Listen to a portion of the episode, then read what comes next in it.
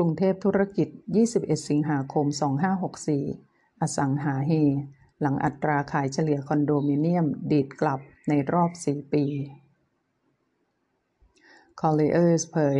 อัตราขายเฉลี่ยคอนโดมิเนียม ไตรมาส 2 ของปี 64 เด้งกลับเท่ากับปี 60 เหตุ รายใหญ่ในตลาดจัดแคมเปญ เลือกเปิดทำเลใกล้แหล่งงานและสถานศึกษาที่มีกำลังซื้อ ระบุภาพโดยรวมของตลาดคอนโดมิเนียมปีนี้ ยอดเปิดตัวโครงการใหม่ 1.5 หมื่นยูนิต ลดลงกว่า 30%นายพัทรชัยทวีวงศ์ผู้อำนวยการฝ่ายวิจัยและการสื่อสาร บริษัท Colliers ประเทศไทยจำกัด บริษัทวิจัยและที่ปรึกษาด้านอสังหาริมทรัพย์กล่าวว่า ภาพรวมอัตราขายเฉลี่ยคอนโดมิเนียมเปิดใหม่จำแนกไตรไตรมาส ณสิ้นไตรมาสที่ 2 ของปี 2564 พบว่า อัตราขายเฉลี่ยอยู่ที่ 61%ถือว่าเป็นอัตราขายเฉลี่ยที่สูงที่สุด ของโครงการคอนโดมิเนียมเปิดขายใหม่ ในรอบ 16 ไตรมาสหรือ 4 ปีที่ผ่านมา ทั้งนี้เนื่องจากผู้พัฒนารายใหญ่ในตลาดหลักทรัพย์บางราย มีการนำยูนิตบางส่วนของโครงการคอนโดมิเนียม ในพื้นที่กรุงเทพรอบนอก ซึ่งตั้งอยู่ใกล้แหล่งงานและสถานศึกษา มาเปิดขายออนไลน์บุ๊กิ้ง ก่อนปลายเดือนมิถุนายนที่ผ่านมา ปรากฏว่าได้รับกระแสตอบรับจากกลุ่มที่มีกำลังซื้อทำให้สามารถปิดการขายทั้งหมด ในส่วนที่เปิดขายในระยะเวลาอันรวดเร็ว และยังเปิดจองสิทธิ์ในบางอาคาร ในรอบ VIP Day สามารถทำยอดจองสิทธิ์ได้ 100%ในเฟสที่เปิดจองเช่นเดียวกัน ก่อนการเปิดขายพรีเซลของโครงการส่วนกระแสภาพรวมตลาด จากการสำรวจพบว่าอัตราการขายเฉลี่ยของโครงการคอนโดมิเนียมที่เปิดขายใหม่ ในไตรมาสที่ 2 ของปีนี้ มีอัตราขายที่กลับมาคึกคักอีกครั้ง เนื่องจากอุปทานเปิดขายใหม่มีน้อย เมื่อเทียบกับอุปทานเปิดขายใหม่ในหลายปีที่ผ่านมา บวกกับผู้พัฒนาหลายรายยังคงเลือกที่จะเปิดโครงการใหม่ ในทำเลที่มั่นใจในกำลังซื้อ ที่ใกล้แหล่งงานหรือสถานศึกษาในราคาขายต่อยูนิตที่เข้าถึงง่าย บางโครงการที่เปิดขายใหม่ มียูนิตขายบางส่วนของโครงการ มีระดับราคาต่ำกว่า 1 ล้าน ซึ่งถือได้ว่าผู้พัฒนาทำราคามาได้ค่อนข้างดี และระดับราคานี้ค่อนข้างหาได้ยากสำหรับตลาดคอนโดมิเนียมกรุงเทพหลายปีที่ผ่านมา ส่งผลให้จำนวนยูนิตขายเหล่านั้น มีลูกค้าให้ความสนใจมากกว่าจำนวนยูนิตที่เปิดขายด้วยซ้ำสำหรับในช่วงครึ่งหลังของปี 2564 คาดว่า จะมีอุปทานคอนโดเปิดขายใหม่ ในพื้นที่กรุงเทพ ในปี 2564 เพียง 9,000 ยูนิตเท่านั้น อาจส่งผลให้อุปทานเปิดขายใหม่ของตลาดคอนโดมิเนียม ในพื้นที่กรุงเทพในปี เหลือแค่ 15,079 ยูนิตเท่านั้น เท่ากับว่าอาจปรับตัวลดลงในปีก่อนถึง 32.3%และส่วนใหญ่กระจายตัวอยู่ในพื้นที่รอบใจกลางเมือง และพื้นที่กรุงเทพชั้นนอก ในระดับราคาขายที่ไม่สูง อยู่ในระดับราคาประมาณ 50,000 ถึง 100,000 บาทต่อตารางเมตร ระดับราคาขายต่อยูนิต เริ่มต้นที่ต่ำกว่า 2 ล้านบาท การเปิดตัวจะกระจายตัวอยู่ในพื้นที่รอบใจกลางเมือง สามารถเดินทางเข้าสู่ใจกลางเมืองได้สะดวก ใกล้แหล่งงานและสถานศึกษา รวมถึงแนวเส้นทางรถไฟฟ้าที่อยู่ระหว่างการก่อสร้าง เนื่องจากทำเลเหล่านั้นยังคงมีที่ดินรอการพัฒนาอีกเป็นจำนวนมาก และราคาที่ดินยังไม่สูงมากเมื่อเทียบกับในพื้นที่ใจกลางเมือง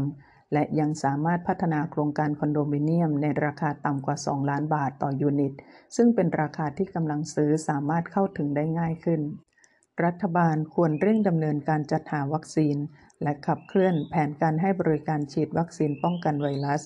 ดังกล่าวอย่างรวดเร็วและทั่วถึงมากขึ้น เพื่อการรับมือกับการแพร่ระบาดของโควิด -19 ระลอกที่ 4 ในประเทศไทยอย่างรวดเร็ว เพื่อที่จะสามารถผ่อนคลาย มาตรการล็อกดาวน์ให้ธุรกิจต่างๆ กลับมาดำเนินกิจการได้ตามปกติ ในระยะเวลาที่รวดเร็ว ซึ่งอาจส่งผลให้ผู้พัฒนาสามารถกลับมาเปิดตัวโครงการใหม่ ตามแผนที่วางไว้ได้อีกครั้งในช่วงครึ่งหลังของปี กรุงเทพธุรกิจ 21 สิงหาคม 2564 ออฟฟิศให้เช่า ผนึก Co-working Space กำลังมา สร้าง Profit Sharing ลดเสี่ยง วัฏจักรธุรกิจของอาคารสำนักงงาน พลิกจากจุดพีคมาเป็นช่วงขาลง เนื่องจากอัตราการเช่าและราคาเช่าลดลง เพราะช่องว่างระหว่างอุปสงค์และอุปทานขยายกว้างขึ้น ส่งผลให้เกิดโมเดล Profit Sharing ระหว่างเจ้าของอาคารสำนักงงานกับ Co-working Space ที่เข้ามาเช่าพื้นที่เพิ่ม ปัญญาเจนกิจวัฒนาเลิศ กรรมการผู้บริหารและหัวหน้าส่วนพื้นที่พาณิชยกรรมบริษัทในแฟลงประเทศไทยกล่าวว่า ก่อนหน้านี้มีการคาดการณ์ว่าเจ้าของอาคารจะยอมโอนอ่อน ต่อแรงกดดันหรือขาลง และลดราคาค่าเช่าลง เพื่อให้มีคนมาเช่าพื้นที่ แม้ว่าการคาดการณ์นี้จะถูกต้อง แต่ก็เป็นไปได้ที่ราคาขั้นต่ำหรือ price floor อาจเกิดขึ้น ซึ่งหมายความว่า หากเจ้าของอาคารเห็นว่าการลดราคาเช่าจำกัดประสิทธิภาพในการพัฒนาพื้นที่ให้เช่า พวกเขาอาจเลือกใช้กลยุทธ์ที่แตกต่างกันออกไป หากนี่เป็นแนวโน้มทั่วทั้งตลาดอาคารสำนักงาน เราอาจเห็นอัตราการเติบโตของค่าเช่าคงที่ มากกว่าที่จะเป็นเชิงลบสำหรับอาคารหลายแห่งที่มีราคาค่าเช่าคงที่ เจ้าของอาคารกำลังรับมือกับภาวะตลาดชะลอตัว โดยเสนอสิ่งจูงใจ ทั้งค่าเช่าและสิ่งจูงใจที่ไม่ใช่ตัวเงิน เช่น เพิ่มความยืดหยุ่นในการเจรจาต่อรอง และเงื่อนไขการเช่า ระยะเวลายกเว้นค่าเช่าที่นานขึ้น ซึ่งส่งผลให้อัตราค่าเช่าที่แท้จริง สุทธิลดลง หากอุปทานยังคงแซงหน้าอุปสงค์ อัตราการเติบโตของค่าเช่าที่แท้จริง ต่อปี ในอีกช่วง 3 ปีข้างหน้ามีแนวโน้มที่จะติดลบต่อไป หลังเกิดวิกฤตโรคระบาดแนวโน้มการทำงานทางไกลเริ่มเด่นชัดขึ้น หลังการระบาดของโควิดระลอกที่ 3 ที่มากขึ้น และแพร่ระบาดได้ง่ายขึ้น ล่าสุดรัฐบาลได้สั่งล็อกดาวน์เป็นเวลา 2 สัปดาห์ คาดว่า 80%ของพนักงานในบริษัท ที่ต้องการพื้นที่สำนักงงานกำลังทำงาน จากที่บ้านหรือ work from home ซึ่งเป็นสัดส่วนที่มากกว่าในไตรมาสแรกทำให้บริษัทส่วนใหญ่ที่นำนโยบายการทำงาน ระยะไกลมาใช้ ฉะนั้นสถานที่ทำงานในอนาคตจะเป็นแบบผสมผสาน ระหว่างพื้นที่ทำงานแบบมาตรฐานหรือคอ กับพื้นที่สำนักงงานแบบยืดหยุ่นหรือ flex และการทำงานทางไกล ในอีกไม่กี่ปีข้างหน้าจะมีความท้าทายสำหรับเจ้าของอาคารในตลาดอาคารสำนักงาน นโยบายและแนวทางที่ปรับตัว เพื่อรองรับกับการเปลี่ยนไปที่เกิดขึ้น โดยมีโอกาสความเป็นไปได้ ที่เจ้าของอาคารสำนักงานสามารถปรับเปลี่ยนหรือสร้างพื้นที่ให้เหมาะสมกับความต้องการที่เปลี่ยนไป เพื่อให้ผู้เช่าเข้ามาใช้พื้นที่ของตน เราเริ่มเห็นเจ้าของอาคารสำนักงานในตลาดบางส่วน ปรับตัวเข้ากับการเปลี่ยนแปลงล่าสุดด้วยการแบ่งปันผลกำไร หรือ profit sharing ระหว่างผู้ประกอบการกับ co-working space เพราะปัจจุบันสำนักงงานเป็นมากกว่าพื้นที่ทางกายภาพที่กำหนดไว้สำหรับการทำงาน จึงต้องมีความยืดหยุ่น เพื่อการรักษาพนักงานที่มีความสามารถ สถานการณ์โควิด ได้สร้างความเปลี่ยนแปลงในตลาดสำนักงานในกรุงเทพ เนื่องจากหลายบริษัทขยายนโยบายการทำงานจากที่บ้านหรือ work from home ไปสู่ระดับต่างๆ โดยบริษัทต่างชาติมีนโยบายที่มากกว่าบริษัทไทย บริษัทส่วนใหญ่ยังคงลังเลที่จะเดินหน้าตามแผนการย้ายเข้าสู่พื้นที่สำนักงาน เนื่องจากสภาวะธุรกิจที่ไม่แน่นอน และกำหนดการฉีดวัคซีนให้กับประชาชนที่ยังไม่มีความชัดเจน อย่างไรก็ตามก็ยังคงมีการเคลื่อนไหวของตลาดที่สำคัญอยู่ ซึ่งส่วนใหญ่ได้รับแรงขับเคลื่อนจากบริษัทอีคอมเมิร์ซโลจิสติก เทคโนโลยี และสุขอนามัย ซึ่งยังเติบโตอย่างรวดเร็ว และมีการใช้พื้นที่สำนักงานมากขึ้น เจ้าของอาคารสำนักงานที่เปลี่ยนตำแหน่งทางการตลาดหรือ reposition และปรับกลยุทธ์ การปล่อยเช่าได้อย่างเหมาะสมและรวดเร็ว จะได้รับประโยชน์ เหนือผู้ที่ยังไม่เริ่มปรับเปลี่ยน โดยช่วงที่ผ่านมาผู้ประกอบการ co-working space กลายเป็นกลุ่มที่ขับเคลื่อนดีมานที่โดดเด่น โดยมีการทำข้อตกลงแบ่งปันผลกำไรกับเจ้าของอาคารหรือ profit sharing ทำให้ผู้ประกอบการสามารถลดต้นทุนล่วงหน้า ที่จำเป็นในการจัดการพื้นที่ได้อย่างมาก ก่อนหน้านี้โมเดลนี้ยังไม่ได้นำมาใช้ในวงกว้าง และไม่ได้รับความสนใจจากเจ้าของอาคารส่วนใหญ่มากนัก เพราะยังคงคุ้นเคยกับการให้บริการพื้นที่ดั้งเดิม โดยอ้างว่าขาดความเชี่ยวชาญ หรือต้องการลงทุนสร้างสินทรัพย์ระยะยาวใน co-working space ตอนนี้เจ้าของอาคารจำนวนมากได้ทำข้อตกลงในโครงการ co-working space เพื่อแบ่งปันผลกำไร โดยเลือกที่จะรับความเสี่ยงในการลงทุน เพื่อแลกกับรายได้ที่อาจเกิดขึ้นในอนาคต แทนที่จะปล่อยให้มีพื้นที่ว่างเหลืออยู่โดยไม่ได้ใช้งานอย่างไรก็ตามในช่วงครึ่งหลังของปี 2564 คาดว่าจะมีพื้นที่สำนักงานเข้าสู่ตลาดเพิ่มอีก 175,800 ตารางเมตร เนื่องจากมีโครงการใหม่ 9 แห่ง สร้างแล้วเสร็จประมาณ 60%ของอุปทานใหม่ คาดไว้ว่าจะอยู่ในย่านศูนย์กลางธุรกิจ ในช่วง 5 ปีที่ผ่านมา มีอุปทานใหม่เพิ่มขึ้นประมาณ 157,000 ตารางเมตร ในแต่ละปีหากการเปิดตัวในไตรมาสที่ 3 ของปี 2564 ถึง 2569 เป็นไปตามแผนที่วางไว้ อุปทานของตลาดอาคารสำนักงานในกรุงเทพจะเติบโตรวม 1.67 ล้านตารางเมตร หรือเฉลี่ย 302,000 ตารางเมตรต่อปี ประชาชาติธุรกิจ 21 สิงหาคม 2564 สู่วันใหม่ที่ปลายอุโมงค์กับเศรษฐาทวีสิน ชัดเจน ทั้งแก้โควิด เศรษฐกิจ การเมือง และไม่พร้อมนั่งนายก เมื่อทุกเสี้ยววินาทีในวิกฤตคือชีวิตของทุกคน เครือมติชน ผนึกกำลังกับพันธมิตรชั้นนำจัดมหกรรมสุขภาพออนไลน์ครั้งสำคัญ Healthcare 2021 วัคซีนประเทศไทย เราจะฝ่าวิกฤตไปด้วยกัน ระหว่างวันที่ 18-22 สิงหาคม 2564 หนึ่งในไฮไลท์เสวนาบนแพลตฟอร์มออนไลน์ เป็นกิจกรรมพูดคุยในหัวข้อ สู่วันใหม่ปลายอุโมงค์กับเศรษฐาทวีสิน วันที่ 20 สิงหาคม เวลา 20 นาฬิกาถึง 22 นาฬิกา ทางข่าวสดคลับเฮาส์ ครั้งแรกกับเศรษฐาทวีสิน CEO บริษัทแสนสิริจำกัดมหาชน นักธุรกิจแนวหน้าของเมืองไทย ไอดอลของคนรุ่นใหม่ที่พิสูจน์ให้เห็นว่า สามารถสร้างการเติบโตอย่างยั่งยืนให้ธุรกิจอสังหาริมทรัพย์ควบคู่กับการดูแลสังคมอย่างต่อเนื่องจริงจัง อาทิ ปูพรมฉีดวัคซีนให้พนักงานและครอบครัว ตลอดจนผู้ด้อยโอกาสในชุมชนต่างๆ อย่างทั่วถึงด้วยความตั้งใจว่า คนไทยต้องได้รับวัคซีนเพียงพอ รวดเร็วและเท่าเทียม มีแต่ปัจจัยลบ โควิด เศรษฐกิจ การเมือง เศรษฐาตอบคำถามแรกว่ามีความรู้สึกอย่างไรภายในสถานการณ์โควิดระลอก 3 ต้องยอมรับว่าเหนื่อยครับ ถ้าจะพูดแบบตรงไปตรงมาก็มีความรู้สึกท้อกับสถานการณ์ปัจจุบันพอสมควร ถ้าจะให้สรุปสั้นๆ คือ เหนื่อยและท้อ แต่เรื่องของบริษัทแสนสิริ เราไปได้ด้วยดี เพราะเราเป็นบริษัทแรก ๆ ที่ได้รับการบริหารจัดการ เตรียมความพร้อมสำหรับสถานการณ์ที่คิดว่าจะเลวร้าย แต่พอดีเรื่องของสถานการณ์ประเทศชาติ โรคระบาดทำให้เราเหนื่อย และรู้สึกท้อพอสมควร ถ้าย้อนเวลาไปเมื่อ 18 เดือนที่แล้ว ที่มีโควิดเกิดขึ้นใหม่ ๆ ผมว่าต่อให้คนที่มองโลกในแง่ร้ายที่สุด ก็ไม่คิดว่าเราจะอยู่ในสภาพที่เลวร้ายขนาดนี้ มีคนป่วยโควิด 20,000 คน เสียชีวิต 200 คน สภาพเศรษฐกิจ การจ้างงาน เหนือความคาดหมาย ในแง่ลบพอสมควร ไม่ต้องพูดถึงสถานการณ์การเมืองที่เลวร้ายอยู่ทุกวันนี้ นิยามโรคระบาดระลอก3คือสถานการณ์สงคราม เสียงชื่นชมที่ดังกระหึ่ม วงการธุรกิจมาจากแสนสลิลงทุน 40 ล้านบาทไปกับแคมเปญซื้อวัคซีน เพื่อฉีดให้กับพนักงาน ลูกค้า คู่ค้าคำถามหลักคือ ต้องทำถึงขนาดนี้เลยเหรอ ผมว่าเป็นหน้าที่เลยนะครับ ไม่ใช่แค่ซื้อวัคซีนอย่างเดียว คนที่แข็งแรงกว่า ซึ่งก็พิสูจน์ให้เห็นแล้วว่า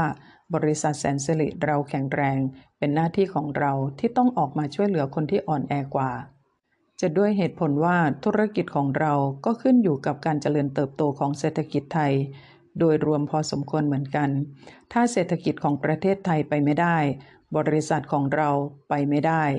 เราก็ซื้อขายอสังหาริมทรัพย์ไม่ได้ ถ้าจะพูดถึงว่าทำไปเพื่อประโยชน์ของตัวเองก็เป็นส่วนหนึ่ง แต่ที่สำคัญมากกว่านั้นก็คือ คนป่วยวันละ 20,000 คน เสียชีวิตวันละ 200 คนเป็นอย่างน้อย แล้วก็ยังมีผู้ป่วยซึ่งหาเตียงไม่ได้ ยังเข้าโรงพยาบาลสนามไม่ได้ ยังเข้าสู่ระบบการรักษาพยาบาลไม่ได้ ซึ่งปกติโดยชอบธรรมผมว่าคนที่แข็งแรงกว่า คนที่สามารถช่วยเหลือได้ เป็นหน้าที่ที่ต้องช่วยเหลือ ไม่ว่าจะเป็นเรื่องการบริจาค ระบบสาธารณสุข อุปกรณ์การแพทย์ อาหาร ยา หรือว่าวัคซีน แคมเปญ Hashtag แสนสลิไม่ทอดทิ้งใคร Hashtag No one left behind ยังรวมถึงการเหมาซื้อผลผลิตจากเกษตร ทั้งมะม่วง แตงโมลำไย และดูแลช้างที่เชียงใหม่ด้วย เศรษฐาบอกเล่าที่มาที่ไปว่า หลายท่านมาตั้งคำถามเรื่องเหล่านี้เป็น priority หรือเปล่า เป็นเรื่องสำคัญที่สุดหรือเปล่า ผมเรียนตรงๆว่าสถานการณ์ปัจจุบัน ซึ่งผมเห็นว่าเป็นสถานการณ์ของสงคราม ผมเชื่อว่าเราไม่มีเวลามาเข้าที่ประชุม ไม่มีเวลาเรียกประชุมคณะกรรมการหลายฝ่าย ใครเดือดร้อน เราไหวเราก็เข้าไปช่วยเลย แตงโมราคาตกต่ำขนาดนี้ ยังไงชาวสวนชาวไร่ก็อยู่ไม่ได้ พอดีเรารู้จักต้นทาง ทางเราก็ช่วยเหลือเขา เพื่อพยุงราคา เรื่องของช้าง การแสดงช้างก็ถือเป็นห่วงโซ่ของทางธุรกิจวงการท่องเที่ยว เป็นเสน่ห์ของประเทศไทย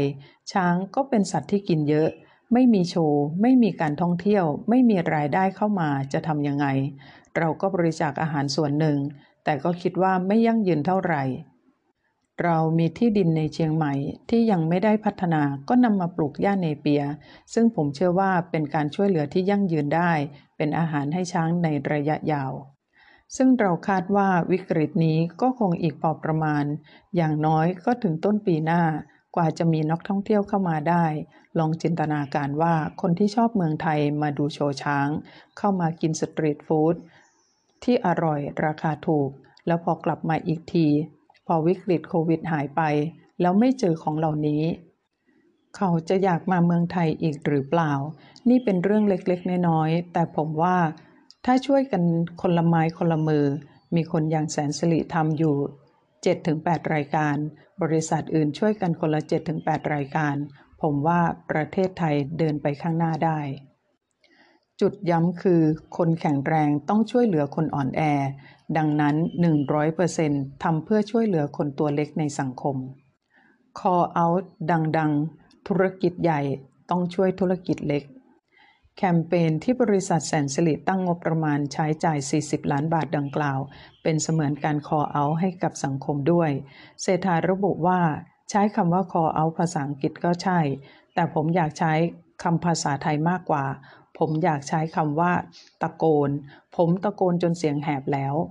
พูดมาโดยตลอดเป็นสิ่งที่ผมคิดว่าเราต้องทำเพราะเราบอกว่าเราเสียภาษีไปแล้ว เป็นหน้าที่ของรัฐบาลที่ต้องทำจะพูดอย่างนั้นก็ถูก แต่รัฐบาลมีความสามารถพอหรือเปล่า เขาดูแลได้ทั่วถึงหรือเปล่า ทั้งนี้ทั้งนั้นอย่าไปคอยเขาดีกว่า ถ้าคอยตายพอดี คนตัวเล็ก คนที่อ่อนแอกว่า เขาเหนื่อย อย่าเกี่ยงกันดีกว่า วันนี้ทำอะไรได้ก็ทำดีกว่า ถือว่าเป็นการวิ่งมาราธอนเพราะเคสนี้ไม่ใช่เป็นการช่วยวันนี้แล้วก็จบ คุณต้องมีการทำงบประมาณของตัวเอง เพื่อให้อยู่ได้ยาวหน่อย ไม่ใช่ช่วยโป้งเดียวแล้วก็จบ วิกฤตโควิด ผมเชื่อว่ายังมีอีกอย่างน้อย 3-4 เดือน เพราะวัคซีนยังไม่มีความชัดเจนแสนสิริโมเดลสั่งซื้อวัคซีน mRNA ฉีดเข็ม 3 ให้พนักงาน ผมคิดว่า booster shot เข็ม 3 ยังไงก็จำเป็น ตอนที่ผมสั่งจองไป ยังไม่เห็นรัฐบาลออกมาขยับเขยื้อนเลย ผมสั่งจองวัคซีนโมเดอร์นาเมื่อหนึ่งเดือนครึ่งที่ผ่านมา ถึงแม้ว่าโรคระบาดจะเป็นสิทธิขั้นพื้นฐานของประชาชนคนไทย ที่จะต้องรับวัคซีนฟรี เราอย่าไปรอตรงนั้นดีกว่า วันนี้เราไหว เราจ่ายเงินล่วงหน้าไปเลย ให้กับหน่วยงานเอกชนที่สามารถนำเข้าวัคซีนโมเดอร์นามาได้ เราก็พร้อมที่จะจัดการ ผมก็สั่งซื้อไป 6,000 โดส ซึ่งเพียงพอกับพนักงานของเรา อยากจะสั่งให้มากกว่านี้ อยากจะสั่งเผื่อคู่ค้าด้วย ก็อาจจะมีเหลืออยู่บ้างนิดหน่อย ผมอยากจะลองให้เป็นโมเดลให้หลายบริษัทที่ยังไหวอยู่ทำสิ่งเหล่านี้ด้วยเหมือนกัน อย่าไปหวังพึ่งรัฐบาลเพียงอย่างเดียว ช่วยกันได้ก็ช่วยกันไป ถึงแม้ว่าจะเป็นงบประมาณของบริษัท อย่างที่ผมเคยพูดมาตลอดว่า ช่วงเวลานี้สี่เสาที่ค้ำบัลลังก์ของผู้บริหารระดับสูงอยู่ ก็มี 1. ลูกค้า 2. พนักงาน 3. ผู้ถือหุ้น และ 4. สังคม วันนี้สังคมต้องการเยียวยาที่สุด ผู้ถือหุ้นต้องเสียสละเยอะที่สุด เพราะฉะนั้นเรื่องการซื้อวัคซีน ผมโชคดีมีผู้ถือหุ้นที่เข้าใจ และเห็นด้วยกับสิ่งที่ผมทำไตรมาส4ทับ64 พนักงานของแสนสิริ ก็จะได้ booster shot มาตรการแคมป์คนงานทำ Bubble and Seal เข้มข้น ภาคธุรกิจอสังหาริมทรัพย์ เพิ่งจะเผชิญกับมาตรการปิดแคมป์คนงานก่อสร้าง 30 วัน กลับมาเริ่มทำงานก่อสร้างได้ใหม่เมื่อต้นเดือนสิงหาคม 2564 ที่ผ่านมา โดยมีการทำ Bubble and Seal อย่างเข้มข้น ถ้าสมมติให้เศรษฐาเป็นผู้ว่าราชการกรุงเทพมหานคร จะแก้ปัญหาอย่างไร แคมป์คนงานถ้าติดโควิดดูแลบริหารจัดการได้ง่าย เพราะ 1. เป็นพื้นที่จำกัด 2. เป็นแรงงานต่างชาติ เราสามารถบริหารจัดการดูแลได้ เพราะฉะนั้นกลับไปเรื่องวัคซีน ต้องมีวัคซีนให้เขา แสนสิริ หรือหลายบริษัทใหญ่ก็มีการจัดหาวัคซีนมาให้แรงงานเหล่านี้ ถ้าได้วัคซีนแล้วก็ควรจะปล่อย แต่ถ้าเจ้าหน้าที่รัฐมีความเชื่อ มีข้อมูลพร้อมว่าแคมป์คนงานเป็นจุดกระจายเชื้อโควิดจริง ๆ หน้าที่ของบริษัทอสังหาริมทรัพย์อย่างเราก็ต้องปฏิบัติตามกฎหมาย ปฏิบัติตามคำสั่ง แต่ถ้ามีการฉีดวัคซีนแล้ว ทางสาธารณสุขเขตมาดูแล้วพิสูจน์ให้เห็นแล้วว่า สามารถปล่อยมาทำงานได้ ผมเชื่อว่าเป็นสิ่งที่น่าจะต้องทำไม่อย่างนั้นห่วงโซ่ทางธุรกิจก็จะดำเนินต่อไปไม่ได้ รัฐบาลต้องให้ความสำคัญทั้งวัคซีนและฟื้นเศรษฐกิจ มีการคาดการณ์100 วันอันตราย คนไทยจะติดโควิดสายพันธุ์เดลต้า ครึ่งค่อนประเทศ มองทางรอดกี่เปอร์เซ็นต์ ตลอดจนเศรษฐกิจจะฟื้นตัวต้องใช้เวลาเท่าไหร่ จริงๆ แล้วปัญหานี้ไม่ได้ยากขนาดนั้น ก่อนอื่นเราต้องมีความชัดเจนในแง่ของวัคซีน ผมเห็นด้วยกับรัฐบาลที่บอกว่า วัคซีนที่ดีที่สุด คือวัคซีนที่เร็วที่สุด วัคซีนแต่ละชนิดก็มีประสิทธิภาพต่างกันไป เข้าใจ แต่ถ้าได้ซิโนแวคได้ซิโนฟาร์มมาวันนี้ก็ต้องเอา เพราะการฉีดวัคซีนไปแล้วก็บรรเทาการติดเชื้อ บรรเทาความรุนแรง และการเสียชีวิตได้ การได้วัคซีนที่เร็วที่สุด 100 วันอันตราย ก็ถูกทอนลงไปได้ กินอาหารให้ครบหมู่ ออกกำลังกาย กินอาหารเสริมที่ผู้เชี่ยวชาญด้านการแพทย์ออกมาบอกว่า ถ้ายังไม่มีวัคซีนก็ต้องดูแลตัวเองไปก่อน นี่ก็เป็นส่วนหนึ่งที่ช่วยบรรเทา 100 อันตรายให้อันตรายน้อยลง เรื่องของ 100 อันตราย แป๊บเดียวก็ถึงสิ้นเดือนพฤศจิกายนแล้ว ระหว่างนี้อาจมีเฟสอื่น ๆ ออกมาอีกเยอะแยะไปหมด เรื่องการซื้อวัคซีนเข็ม 3 ของรัฐบาลก็สำคัญ วันนี้อย่ามัวแต่พะวงว่าเราจะได้เข็ม 1 เข็ม 2 เมื่อไหร่ เป็นหน้าที่ความรับผิดชอบของรัฐบาลที่ต้องจัดหา booster shot มาให้เรา เตรียมพร้อมไว้ก่อนเลย ไม่อย่างนั้นเราก็อยู่ในวงเวียนอย่างนี้ ต่อให้เยียวยาเศรษฐกิจมากขนาดไหน ก็ไม่สามารถหลุดจากวงจรอุบาทเหล่านี้ได้ วันนี้เราต้องมองควบคู่กันไปในฐานะที่เป็นผู้นำประเทศ ถ้าท่านนายกมัวแต่พะวงเรื่องวัคซีนอย่างเดียว ผมเชื่อว่าก็อาจจะไม่เหมาะสมเท่าไหร่ ท่านต้องดูเรื่องเศรษฐกิจด้วย ต้องมองข้ามช็อตไปด้วยว่า ถ้าเดือนมกรา2565 เราฉีดวัคซีนได้ 100 ล้านโดสแล้ว การท่องเที่ยวกลับมาเปิดได้ มีสายการบินบินเข้ามาไหม นกแอร์ แอร์เอเชีย การบินไทย บางกอกแอร์เวย์เป็นยังไง แข็งแรงพอที่จะเป็นสายการบินที่นำนักท่องเที่ยวเข้ามาได้หรือเปล่า คนที่ทำงานเกี่ยวกับการท่องเที่ยวจะอยู่ไปได้ถึงวันนั้นหรือเปล่า เชียร์รัฐบาลกู้เงินฉุกเฉิน 1 ล้านล้านบาทวันนี้เรื่องของการกระตุ้นเศรษฐกิจ ผมถือว่าเป็นเรื่องสำคัญเท่าๆกับเรื่องวัคซีน มอ่านสัมภาษณ์ ผู้ว่าการธนาคารแห่งประเทศไทย ดรเศรษฐพุทธสุทธิวาฒนรพุทธก็มีกำลังใจขึ้นมาว่า น่าจะกู้เงินหนึ่งล้านล้านบาทมาเยียวยา ท่านก็ถูกถามขึ้นมาว่า จะทำให้อัตราหนี้สาธารณะต่อ GDP สูงขึ้นหรือเปล่า จะพาประเทศไปสู่หายนะหรือเปล่า ท่านก็ตอบว่าถ้าไม่กู้จะแย่กว่านี้อีก กู้มาก็ต้องใช้ให้ถูกทางด้วย แต่วันนี้ก็หมดหวังไปอีกหน่อย ก็เศร้าอีกหน่อยที่ท่านรัฐมนตรีว่าการกระทรวงการคลัง อาคมเติมพิทยภัยสิทธิ์บอกว่าไม่จำเป็นต้องกู้ ผมว่าก็เป็นอะไรที่ผู้นำต้องเด็ดขาด เป็นหน้าที่ของท่านนายก ว่าออกคำสั่งแล้วจะทำหรือไม่จะปล่อยให้ลูกหาบ มาเล่นละครรายวันไม่ได้ เศรษฐา วิพากตรงไปตรงมาการบริหารประเทศ เป็นหน้าที่ของรัฐบาล อาสามาทำแล้วต้องทำให้ได้ ไม่ใช่อธิบายว่าทำไมถึงทำไม่ได้ ต้องมีการตัดสินใจที่เด็ดขาดมากกว่านี้ ที่ผมพูดอย่างนี้อาจจะเหมือนการตำหนิรัฐบาล แต่จริงๆ แล้วเราทุกคนรักประเทศเหมือนกัน เราทุกคนอยากให้ประเทศเดินไปข้างหน้าได้ เราทุกคนอยากให้คนที่อ่อนแอกว่าแข็งแรงขึ้นมา และเมื่อโควิดหมดไปก็สามารถมีงานทำและอยู่ได้อย่างสันติสุข เพราะฉะนั้นที่ออกมาพูดค่อนข้างตรงไปตรงมา ไม่ได้หมายความว่า ไม่ให้กำลังใจท่านนายก ไม่ได้หมายความว่าไม่ชอบเป็นการส่วนตัว เพราะผมไม่รู้จักท่าน แต่เท่าที่ดูการบริหารจัดการประเทศ ยังทำให้ดีขึ้นได้อีกเยอะ หดหูใจที่สุดข่าวคนป่วยโควิดนอนตายในบ้าน สถานการณ์โควิด เรื่องที่สะเทือนใจที่สุดของเศรษฐาคืออะไร ดูข่าวแล้วหดหูใจ กับอัตราการเสียชีวิต อัตราการติดเชื้อ เรื่องร้านที่ถูกปิดกิจการ อีกอย่างหนึ่งคือ วิธีการที่เขาเสียชีวิต บางคนนอนอยู่ในบ้านกำลังคอยอยู่ สิทธิขั้นพื้นฐานของประชาชนคนไทยคือ ต้องเข้าถึงระบบการรักษาสุขภาพที่ดี ขณะที่ประเทศของเราไม่สามารถออฟเฟอร์สิทธิพื้นฐานเหล่านี้ให้กับพวกเขาได้ เรามาถึงจุดนี้ได้อย่างไร คิดถึงภาพรวมแค่นี้ ผมคิดว่าคนที่แข็งแรงกว่า ก็ไม่ควรที่จะนอนหลับอย่างสบาย คุณต้องเข้าใจ ถ้าวันนี้ผมไม่สบาย ผมไป โรงพยาบาล เพราะผมเป็น CEO แสนสิริผมมีเส้นสาย มีพักพวก ผมไปโรงพยาบาลได้ บางคนชีพจรแผ่วลงไป อีกไม่กี่ชั่วโมง ถ้าเขาได้รับยาได้รับออกซิเจนที่เพียงพอ ก็อาจมีชีวิตอยู่รอดได้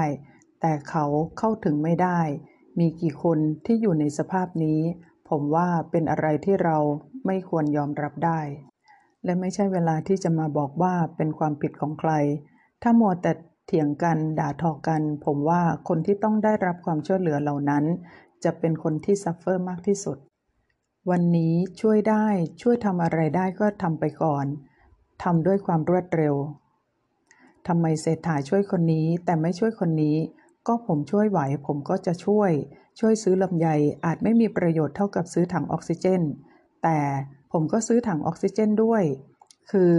เราไหวตรงไหนเราก็ทำทำด้วยสปีดที่รวดเร็ว ต้องแก้รัฐธรรมนูญ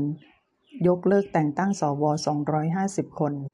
กับคำถามถ้ามีอำนาจรัฐในมือจะแก้อะไรภายใน 90-180 วัน เศรษฐาบอกว่าถ้าสมมติว่าเป็นนายกรัฐมนตรีมีหลายเรื่องเหลือเกินที่จะต้องทำโฟกัส 3 เรื่อง เริ่มจากเรื่องรัฐธรรมนูญยังไงก็ต้องแก้ เป็นเรื่องที่ทำให้สังคมไทยพิกลพิการ เพราะกันที่คนมาเป็นนายกรัฐมนตรีได้ ท่านมีเสียงสนับสนุนจาก 250 สว ซึ่งเลือกโดยคน 10 กว่าคน ส่วนสสอีก 500 เสียง เลือกมาโดยประชาชน 28 ล้านคน นั่นคือ 500 เสียงทำงานเพื่อประชาชน 250 เสียงทำเพื่อคนที่เลือกเข้ามา นั่นคือ 500 เสียงทำงานเพื่อประชาชน 250 เสียงทำงานเพื่อคนที่เลือกเข้ามา เพราะฉะนั้น คนที่เขาเลือกมาจะทำงานเพื่อใครแก่นสารของผู้นำต้องเห็นประชาชนเป็นที่ตั้ง ต้องเห็นความลำบากยากแค้น โควิด เรื่องสำคัญที่สุดคือวัคซีน เราใช้วิธีอะไรมาก็ว่ากันไป จะให้กระทรวงการต่างประเทศ กระทรวงสาธารณสุข องค์กรเภสัชยกรรมไปติดต่อมา ได้วัคซีนมาไม่เพียงพอ ในฐานะนายกรัฐมนตรี ต้องยกหูหาผู้นำประเทศที่มีวัคซีน ผู้นำจีน ผู้นำสหรัฐอเมริกา ผู้นำรัสเซีย ประเทศไทยยังไงก็เป็นที่ต้องการในแง่ธุรกิจ เป็นที่ใฝ่ฝันว่าคนอยากมาลงทุน วันนี้ถ้าท่านนายกประยุทธ์ ยกหูหาประธานาธิบดีโจไบเดนแล้วบอกว่าต้องการอะไร จะให้เราซื้อสินค้าอะไรก็บอกมา หรือจะให้ซื้อเครื่องบิน F-16 ก็ยอมซื้อ แต่ต้องขอวัคซีนไฟเซอร์โมเดอร์นาจอห์นสันแอนด์จอห์นสันมา 50 ล้านโดส แล้วต้องมาจริง ๆ สมมุติวัคซีนโดสละ 1,000 บาท ประชากรไทย 70 ล้านคน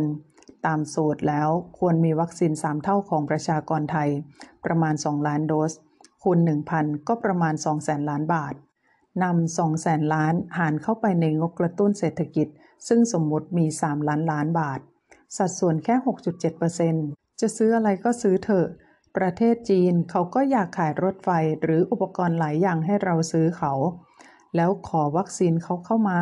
อันนี้ยังไม่ลงรายละเอียดว่าเป็นซิโนฟาร์มหรืออะไรก็ตาม เราตั้งอยู่บนสมมติฐานก่อนว่า วัคซีนที่ดีที่สุด คือวัคซีนที่เร็วที่สุด เพราะฉีดแล้วก็ลดอัตราการติดเชื้อ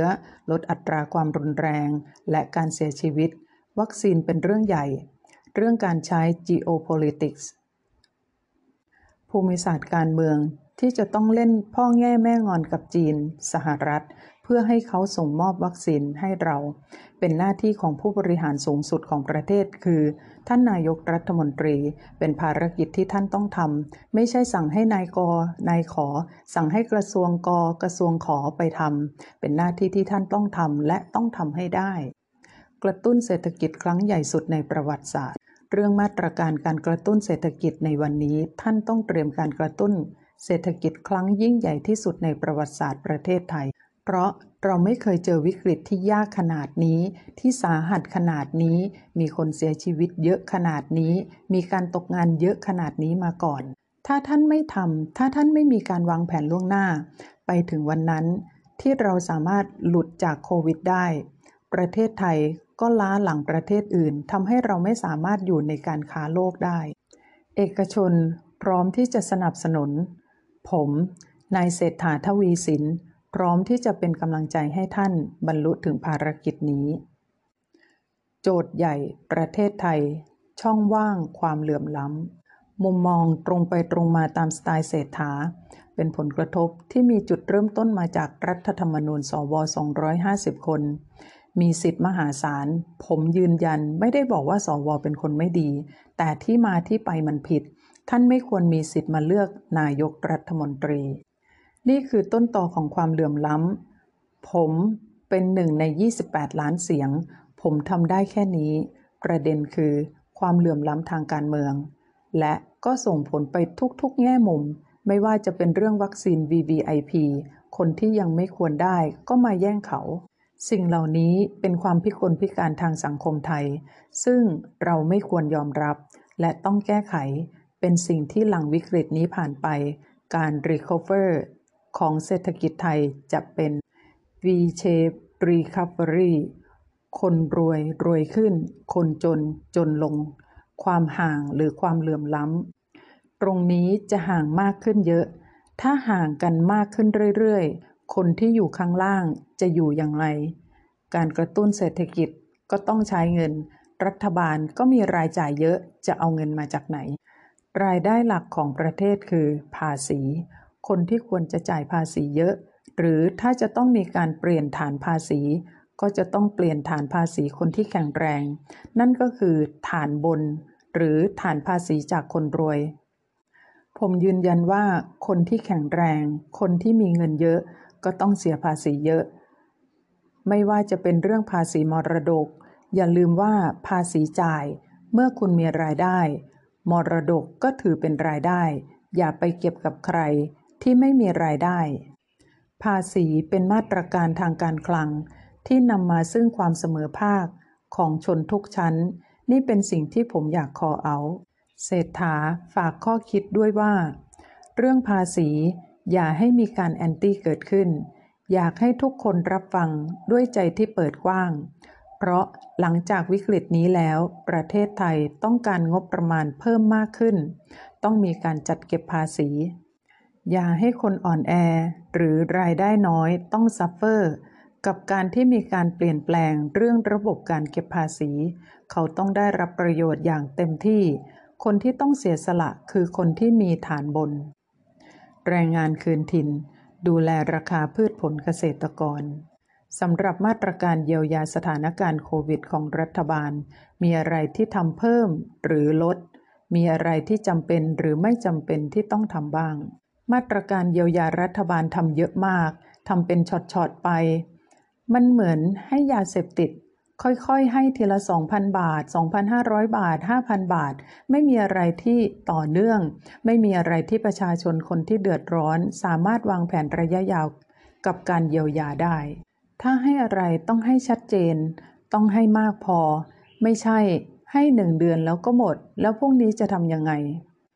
ผมว่ามันเป็นวิธีการที่ให้คนเสพติด กับการที่ต้องมีการ handout เป็นเกมการเมือง ก็อาจจะช่วยได้บ้าง แต่ไม่ได้เป็นการแก้ไขปัญหาแบบบูรณาการ มีหลายประเทศซึ่งพอเกิด pandemic หรือการระบาดใหญ่ขึ้นมา รัฐบาลเขาประกาศระยะยาวเลยว่า subsidies หรือเงินอุดหนุน เรื่องเงินเดือนของธุรกิจที่เกี่ยวข้องกับท่องเที่ยว 70%เป็นเวลา 6 เดือน อย่างน้อยสบายใจได้แล้ว โควิดที่เกิดขึ้น อย่าลืมหลายธุรกิจต้องหยุดกิจการไป ธุรกรรมที่เกี่ยวข้องกับการท่องเที่ยวต้องหยุดไปด้วย ประชาชนที่อาศัยอยู่ในกรุงเทพที่ทำงานเกี่ยวกับภาคส่วนเหล่านี้ ก็มีการแยกย้ายกลับไปภูมิลำเนาเดิม ส่วนมากอาชีพหลักของคนไทยคือเกษตรกรรม อาจจะทำเกษตรกรรมต่อ พืชผลหลัก ข้าว ยางพารา มันสำปะหลัง อ้อยข้าวโพด เหล่านี้ นักการเมืองจะอยู่พักอะไรก็เรียกนโยบายกันไปตามที่อยากจะเรียก ประกันข้าวจำนำหรือจ้างผลิตก็ได้ แต่เงินต้องเข้าสู่กระเป๋าเกษตรกรให้เยอะ ต้องมีการเมคชัวร์ว่า ราคาพืชผลที่เขาได้มาเป็นราคาที่สามารถนำไปดำรงชีวิตอยู่ได้ อันนี้ก็อยากจะทำควบคู่กันไป การเมืองต้องอาศัยการเปลี่ยนแปลงค่อยเป็นค่อยไป คำถามถึงการเมืองท้องถนนที่คนขับเคลื่อนส่วนใหญ่เป็นคนรุ่นใหม่ ในฐานะพ่อมองการเคลื่อนไหวของเด็กสมัยนี้อย่างไร อนาคตของคนรุ่นหนุ่มสาวจะเป็นอย่างไร เศรษฐาตอบคำถามประเด็นนี้ยาว โดยยอมรับว่าเป็นคำถามที่ยาก ตอบไปแล้วก็คงไม่ทำให้ทุกคน happy แต่ผมขอเริ่มอย่างนี้ว่า ปีหน้าผมอายุ 60 ปีแล้ว เราอยู่มานานเห็นวิกฤตเศรษฐกิจวิกฤตการเมืองมาเยอะ อย่างหนึ่งซึ่งคน generation อย่างเราควรที่จะสำนึกคือการเปลี่ยนแปลงของโลก ยังไงก็ต้องเปลี่ยนแปลง คุณจะไปต้านมัน ต้านไม่อยู่หรอก ไม่ว่าจะเป็นเรื่องของ Digitization การอยู่อาศัย การบริการ เช่น 10 ปีที่แล้วมีการใช้แอปฟูดไหม มีบิตคอยไหม มือถือมีไหม หลากหลายอย่างที่เราต้องยอมรับ ถ้าคุณไม่สามารถเปลี่ยนแปลงไปได้ มีหลายธุรกิจที่ล้มหายตายจากไป ก็ไม่สามารถที่จะปรับให้เข้ากับการเปลี่ยนแปลงของโลกได้ เพราะฉะนั้น ผมก็ต้องสอนลูกหรือหลาน สอนที่ทำงานตลอดว่า คนเราเรื่องของการเปลี่ยนแปลงมันมีอยู่แล้ว เรื่องของการยอมรับการเปลี่ยนแปลงเพื่อไปสู่อนาคตที่ดีกว่า แต่การเปลี่ยนแปลงต้องค่อยๆเป็นค่อยๆไป แต่ถ้าผู้ใหญ่ไม่ยอมรับ เหนื่อยลำบาก ถ้าไม่เปลี่ยนแปลง อย่างค่อยๆเป็นค่อยๆไป ก็จะเกิด revolution หรือการปฏิวัติขึ้น เกิดขึ้นเมื่อไหร่ก็มีการเสียเลือดเสียเนื้อมาก วันนี้ต้องหันหน้าเข้าหากัน ต้องรับฟังความคิดเห็นอย่างมีเหตุมีผล ด้วยวาจาที่สุภาพ อยู่ภายใต้กรอบของกฎหมาย เราอยู่ด้วยกันในประเทศไทยประชากร 70 ล้านคน มีหลายเจเนเรชัน มีหลายท่านที่รักชอบใคร มีหลายท่านที่ไม่รักชอบใคร การพูดจาด้วยเหตุผล อย่าเอาความมันปากเข้ามาพูด ไม่อย่างนั้นจะเกิดการทะเลาะเบาแหวงถ้าเป็นคนฉลาด พูดแค่นี้ควรที่จะรู้ว่าอะไรควรทำอะไรไม่ควรทำหันหน้าเข้าหากัน โดยให้คนอื่นเดือดร้อนน้อยที่สุด การใช้กำลังทั้งสองฝ่าย ผมยืนยัน ผมไม่ยอมรับ ผมไม่เห็นด้วย ไม่ต้องเป็นลูกเรา ลูกเขา ลูกใครก็ตามที บาดเจ็บไป มันบีบหัวใจมาก เราคนไทยด้วยกัน วันนี้อยู่ในภาวะสงคราม กับโรคที่ไม่เคยเจอมาก่อน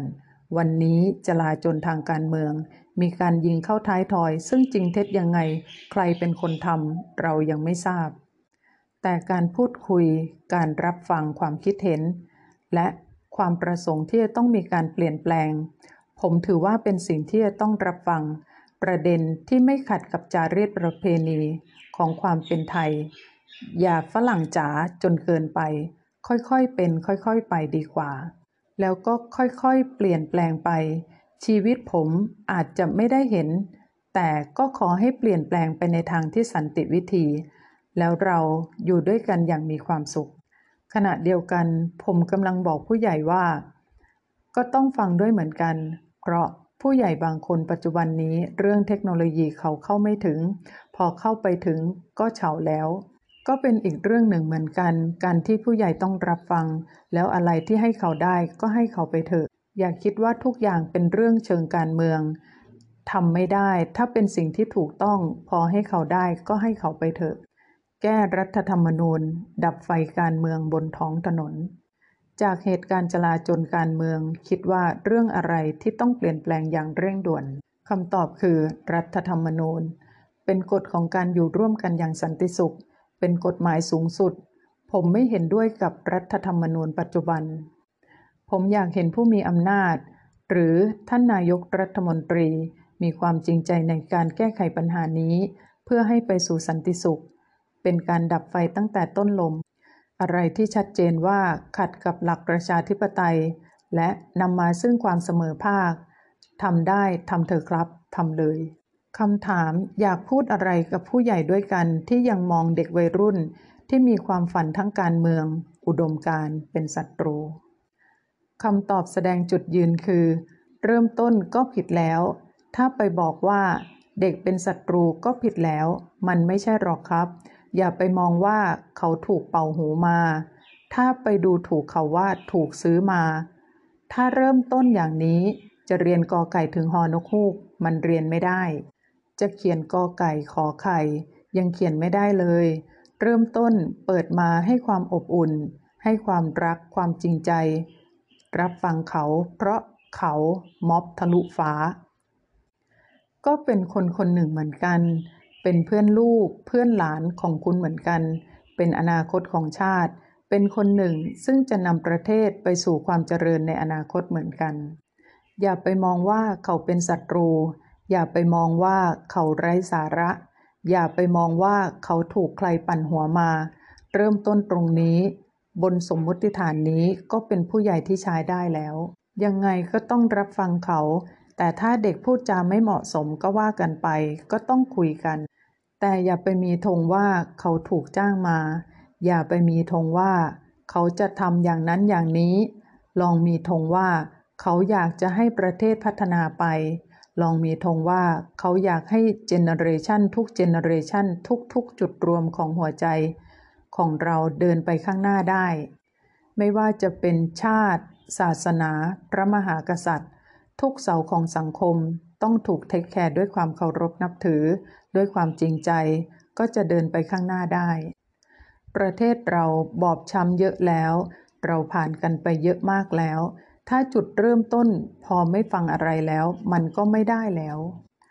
ทางออกบนถนนประชาธิปไตยตัวแปรอยู่ที่เด็กกับผู้ใหญ่คำถามว่าการเมืองต้องเริ่มจากการรับฟังกันของทุกฝ่ายทุกช่วงวัยไหม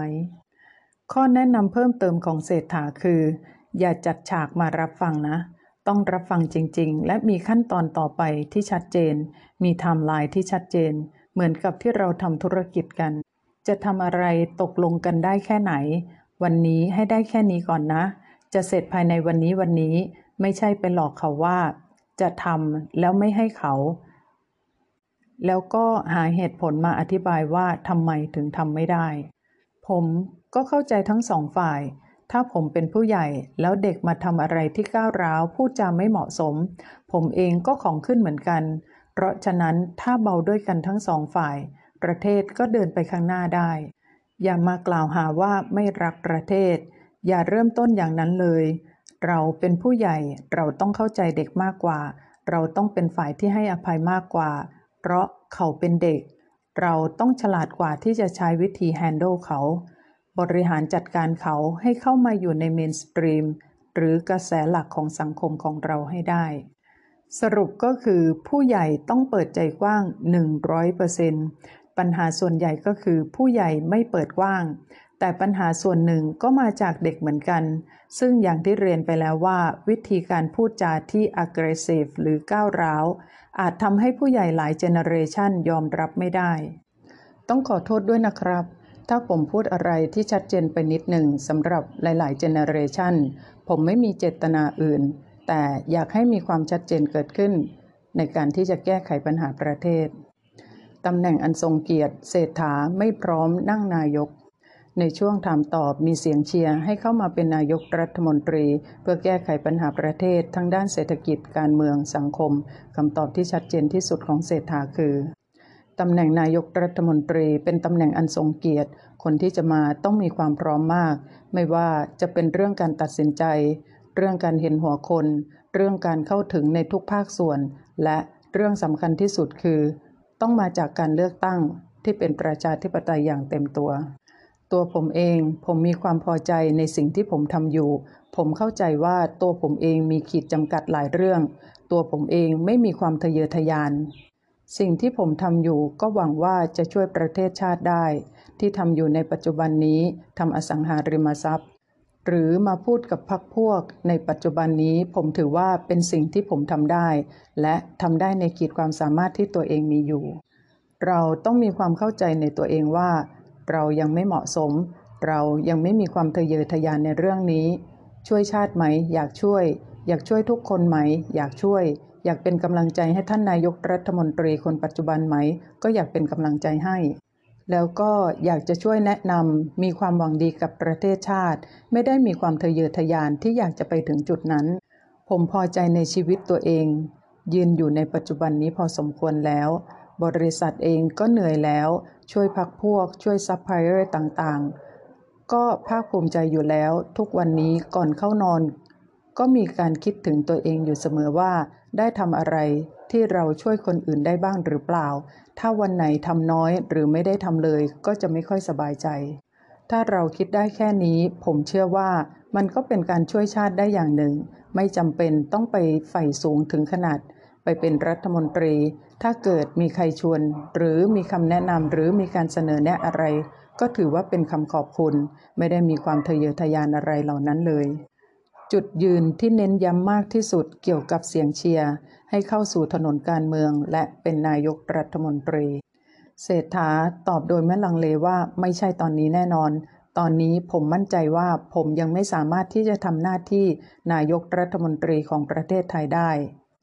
ถ้ามาเป็นแขกรับเชิญข่าวสด Clubhouse เพราะอยากจะเป็นนายกรัฐมนตรี ผมว่ามันไม่ใช่ เพราะ ต้องแบกภาระของประชาชน 70 ล้านคนไว้ ถ้าเราทำไม่ได้มันไม่ใช่เราพังคนเดียว มันพังทั้งประเทศ ผมเชื่อว่ามีผู้ใหญ่หลายท่านที่มีความสามารถ มีความเหมาะสม มีความพร้อมมากกว่า นักการเมืองก็ไม่ใช่หมายความว่าจะใช้ไม่ได้ ก็มีหลายท่านหลายพักที่เสนอตัวอยากจะเป็นนายกรัฐมนตรีอยู่ตำแหน่งนี้เป็นตำแหน่งอันทรงเกียรติ และไม่ใช่นายกนายขอ หรือจะเป็นนายเศรษฐามานั่งได้ ผมว่ามันไม่ง่ายขนาดนั้นหรอกครับ เราต้องมีความประมาณตัวให้ดี แล้วก็ไม่ได้หมายความว่าจะไม่ช่วยต่อไป เราก็ยินดีที่จะช่วย